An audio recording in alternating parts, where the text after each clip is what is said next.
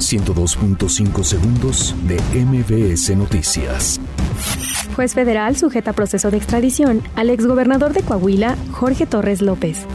El Instituto Nacional de Acceso a la Información y Datos Personales afirma que la Secretaría de la Defensa Nacional debe informar sobre convenio entre México y la empresa Boeing para mantener el avión presidencial en Estados Unidos.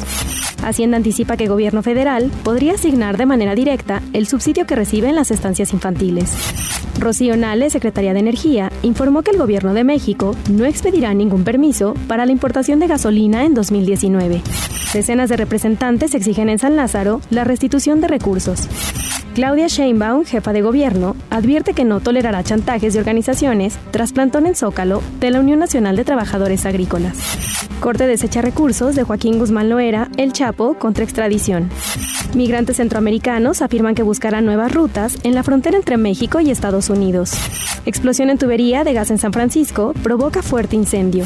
Barcelona y Real Madrid empatan en la ida de semifinales en la Copa del Rey. 102.5 segundos de MBS Noticias.